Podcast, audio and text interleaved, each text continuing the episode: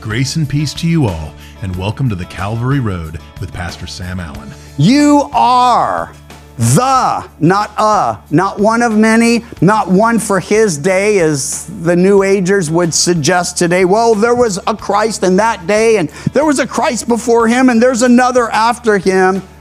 No, Jesus said, I'm the way, the truth, and the life. No one comes to the Father but by me.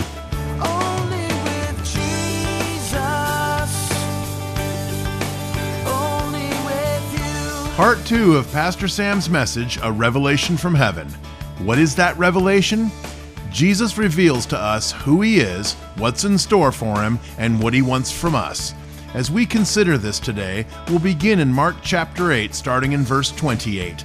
Let's listen in. Well, anyway, Jesus was not Elijah, although it's at least reasonable that some might have thought he could be. If they didn't recognize him as the Messiah, Malachi, the very last chapter, and we're going to either get to it this Wednesday or the following Wednesday. We're in chapter three. They're short chapters, but we've been kind of going slow through our Wednesday night study. And uh, anyway, Malachi chapter four says that Elijah will be returning before the great and terrible day of the Lord. Now, this wasn't the great and terrible day of the Lord. This was the beginning of the dispensation of grace, where the law and the prophets were unto John, and now Jesus is on the scene. He is ushering in and making possible an age of grace, the one we're still living in. And, and so, Jesus, well, some thought, well, if he's not the Messiah, he might be Elijah. And again, that would be a reasonable thought because they didn't really see two comings. They just thought Jesus was going to come. This is true of his disciples. We'll see this clearly later in the gospel. They thought he was going to, to, to crush the Roman rule, usher in the kingdom of God. The millennium would begin, glorious uh, time on earth where peace would rule and reign, and for a thousand years, where, where everything was as it should be. But anyway, this wasn't that day, and Jesus wasn't Elijah. Elijah will still come. I believe he's one of the two witnesses in the book of Revelation, along with Moses. And we'll see both of them together in our next study, and we'll talk a little bit more about them and about that.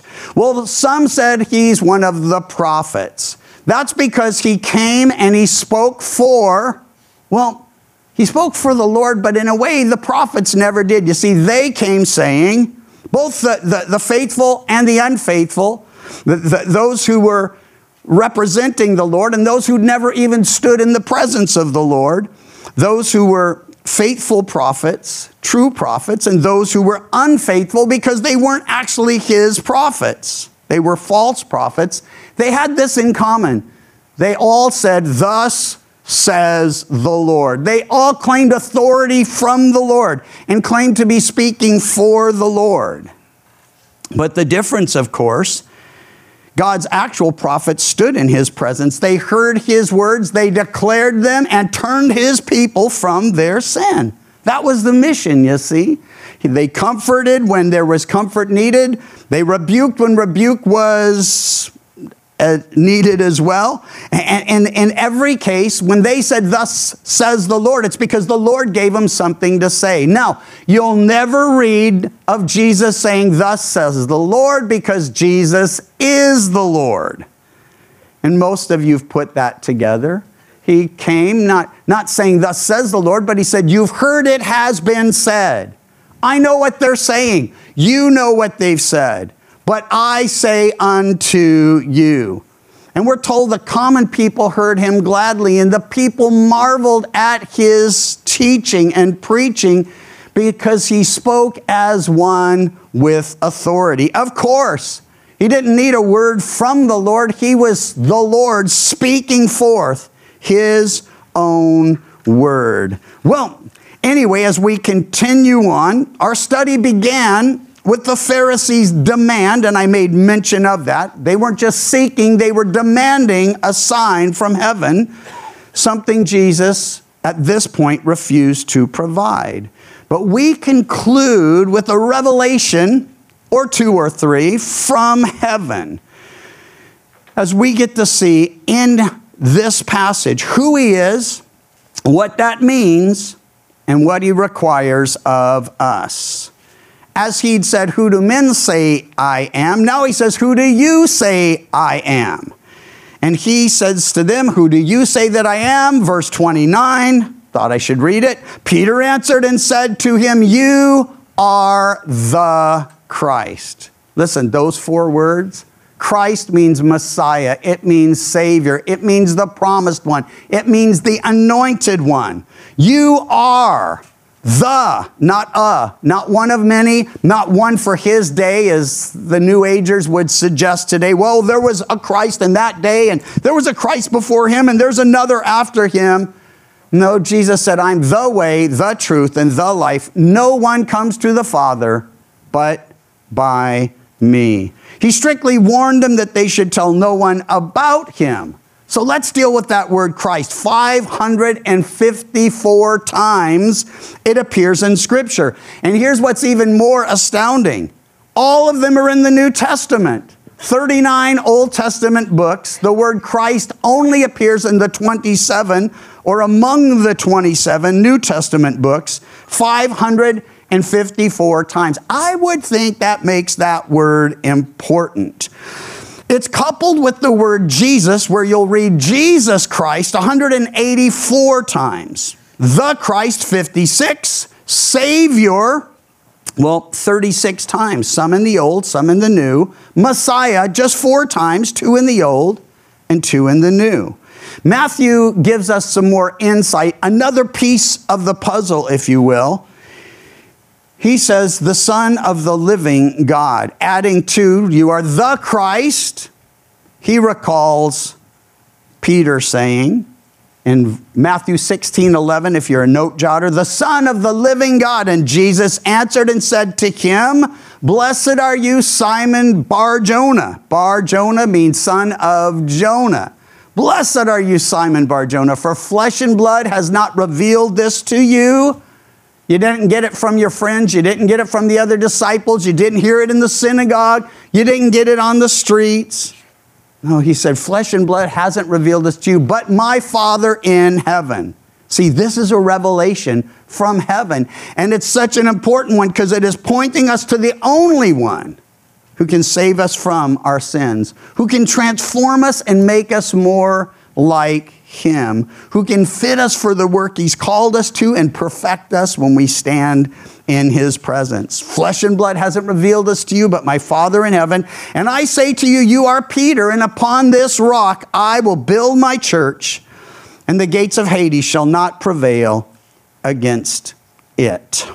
Well, Peter experiences what I'm praying all of us, every one of us, will experience today.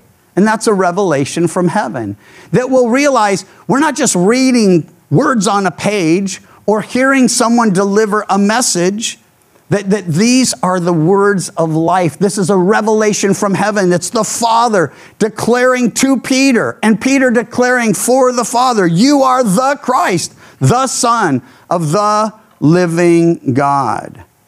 By the way, Jesus came down from heaven to reveal the Father to us. To, to, so that he says at one point, if you've seen me, you've seen the Father. One of them says, Hey, show us the Father. That's what we really want. And he's like, Hey, you've seen me. You've seen the Father. We know how the Father thinks. We know how he feels. We know what he would say and what he is saying in any given situation because Jesus, we're told, is the exact representation of the Father. To see him, to hear him, to know him is to see and hear and know the Father. He does say something else. He says, Upon this rock I will build my church. It has been confusing to many because he said, Peter, you're a rock. And upon this rock I will build my church. Well, Peter's like a, he- he's a pebble compared to the rock that Jesus is speaking of. Oh, he uses Peter mightily. He will preach the gospel on the day of Pentecost, and 3,000 people give their life to the Lord. First mega church there in Jerusalem. A church of 120 goes to 3,120. 120 in a day, in a moment, as people give their lives to Him. Then they're publicly baptized. They begin to worship together daily from house to house and gathering in the temple, hearing the word, discussing the word, but most importantly, living out the things that they were learning from the Lord. So, in the midst of all of that, Peter is a rock, but he is not the foundation of Jesus' church. No one would have thought that a good idea in that day, and it's not a good idea today to build the church on any man. It's not the work of man, it's the work of the Spirit. The church is built on this simple declaration He is the Christ, the Son of the living God. Christ again means Savior, it means Messiah, it means um, anointed one. And Jesus came to save us from our sins. And when you hear the simple message that He died for your sins, that's a declaration that you are a sinner or he wouldn't have had to die for your sins. He was buried. It's the proof he was dead. He rose again, ascending into heaven ultimately, the proof that he was, and his sacrifice was accepted by the Father. So he is the way, the truth, and the life. He's the resurrection and the life. He's the good shepherd. He's the only way to the Father, and he reveals the Father to us. Well, Everyone who hears the gospel and responds by giving their life to the Lord is sealed, we're told in Ephesians, with the Holy Spirit. It's a beautiful concept because what he's doing is he's saying he's taking ownership. We say, Jesus, come into my life. You should know Jesus is seated at the right hand of the Father. He comes in the person of the Holy Spirit who lives to reveal Jesus. Just as Jesus said, he came to reveal the Father and bring glory to the Father. There's this perfect unity in the work of the Trinity. And so we pray to the Father in Jesus' name and the power of the Holy Spirit, but it's the Holy Spirit who comes in, who seals us, who takes residence within us and secures us until that day we stand before Jesus and are made like him. Well, he goes from this sign from heaven, a revelation from the Father, a revelation from heaven, to yet another revelation, and that is what it means for him to be the Savior. He began to teach in verse 31 that the Son of Man must suffer many things, be rejected by the elders and chief priests and scribes, and be killed, and after three days rise again. Listen, at this point, they don't take this literally, though they should have. He's not saying it for the first time. He said it again and again on the road to and now in, and then as they move again. He's telling them over and over, and it gets clearer and clearer, more and more graphic. Not just rejected, but rejected by the spiritual leaders, the chief priests, the elders, and scribes. He'll be killed and after three days rise again. It says he spoke this word openly. Now, Peter takes him aside. And this shouldn't surprise us. If anyone was going to do it, it's Peter. And so he takes him aside and begins to rebuke him. Matthew 16, 22 adds, Far be it from you, Lord, this will never happen to you. Peter is saying, in essence, having declared Jesus is the Christ, and Jesus starts to say, Well, here's what that means. Here's what that entails. Here's what that requires of me. Peter's like, Well, that's not going to happen. I'm not going to let that happen. Not to you, Lord. Now, it appears that he has a revelation not just from heaven, but there's a revelation from hell that follows it. How so? Well, verse 33, it said, When he turned around and looked at his disciples, I like that image. He looks around, he looks at all of them, and then he looks and rebukes Peter after just saying, Blessed are you, Peter. Now he's saying, Get behind me, Satan. You're not mindful of the things of God, but the things of men. Now, it appears the enemy listens into these conversations And I can't be sure if, if Jesus is seeing Satan literally there and calling him out because he would know, or, or if he's just saying, Peter, you're, you're listening to the enemy. I mean, this, this revelation, unlike the prior, isn't from heaven. This is a revelation from hell. What is it? That Jesus can have what he came for without the cross. That he doesn't have to suffer, that he doesn't have to die, that he doesn't have to give his life. And it's not the first time Satan has suggested such a thing. He did it in person to Jesus at his temptation. And I'll read it to you. It's Matthew 4 8. Again, the devil took him up to an exceedingly high mountain, showed him all the kingdoms of the world and their glory. And he said to him, All these things I will give to you if you will fall down and worship me. He's saying, You don't have to die for this. You can have it. And then look at here it is all the kingdoms, all their glory. You know what he wasn't showing Jesus? Something that Jesus already was fixated on. And that's all the suffering and all the misery and all the pain and all the shame and, and, and all sin produces in men, the death. That's what Jesus was looking at. We kind of get caught up in, wow, that's beautiful, or that's glorious, or that's wonderful. But Jesus wasn't fooled by any of this. It's tragic that men worship the creation instead of the creator. But here we have a being created by Jesus for Jesus who once worshiped Jesus, who fell from his high position, rebelled against the Lord, now suggesting to the Lord, the King of Kings and Lord of Lords, hey, I can get you all this and it won't cost you anything. Just bow down and worship me. Well, Jesus tells him, Away with you, Satan. It is written, You shall worship the Lord your God, and him only you shall serve. The devil left him. Angels came and ministered to him. One of the other gospels, that's Matthew, but one of the other gospels says that he left until a more opportune time, until another opportunity arose to tempt our Lord. Well, one more revelation from heaven. We have that first. This is the Christ. This is my son. He's the one. And Peter had it. Then we get the revelation from hell. Now another one from heaven, because we certainly want to end there. And this is the one from the one who came from, returned to, and will someday soon call us up to meet him in the air, then be there in heaven at the throne, casting our crowns at his feet, singing, Holy, holy, holy Lord God Almighty. All that awaits you if you're in Christ Jesus and he's in you. When he had called, verse 34, take a look. When he had called the people to himself with his disciples also, he said to them, Whoever desires to come after me, let him deny himself, take up his cross, and follow me.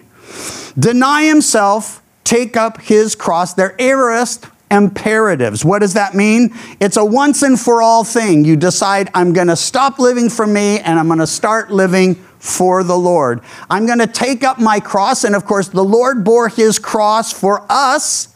So when we take up our cross, that's about others. It's, it's not something we have to struggle with or go through or, or, or you know, we ha- use the expression, it's just my cross to bear. Your cross to bear is to live for Christ in the presence of others so they can come to know Him, to love them the way He loves them, to care for and provide for and do good too. So deny himself, take up his cross, and then follow me. Too many people want to follow Jesus, but the idea of denying themselves completely foreign. Taking up their cross, listen, this is a part of the, the puzzle again, if you will.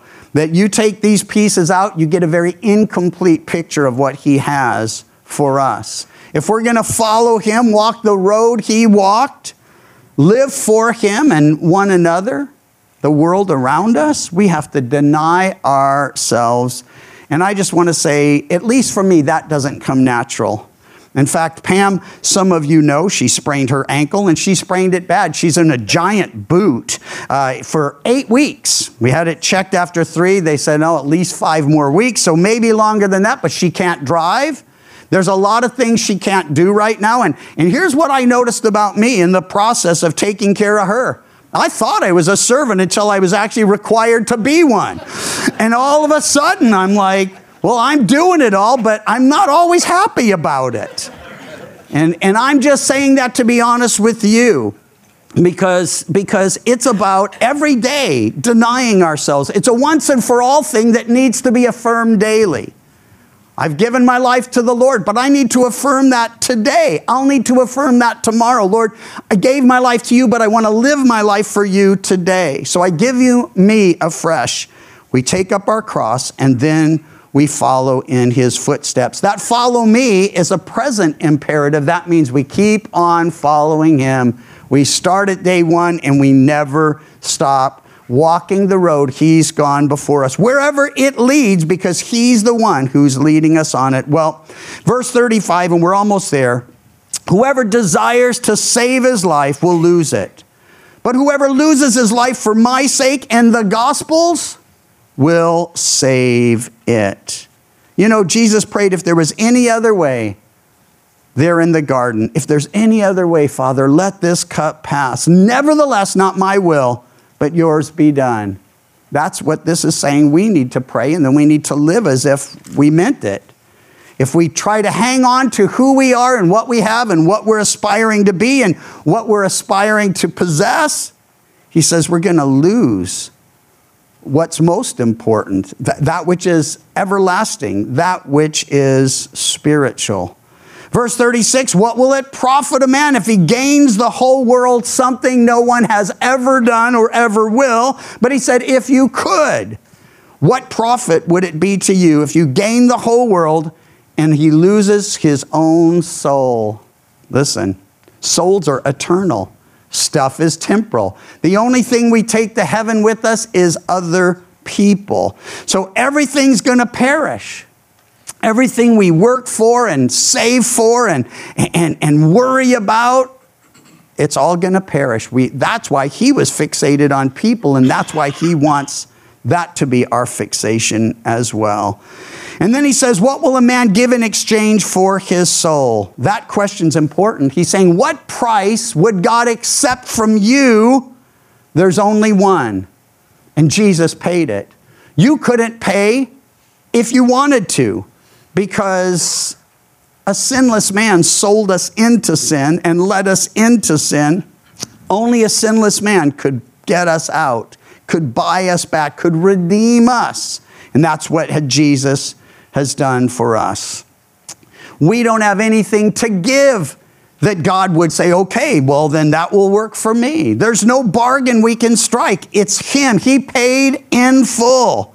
And when he cries from the cross, it is finished, those words literally translate paid in full.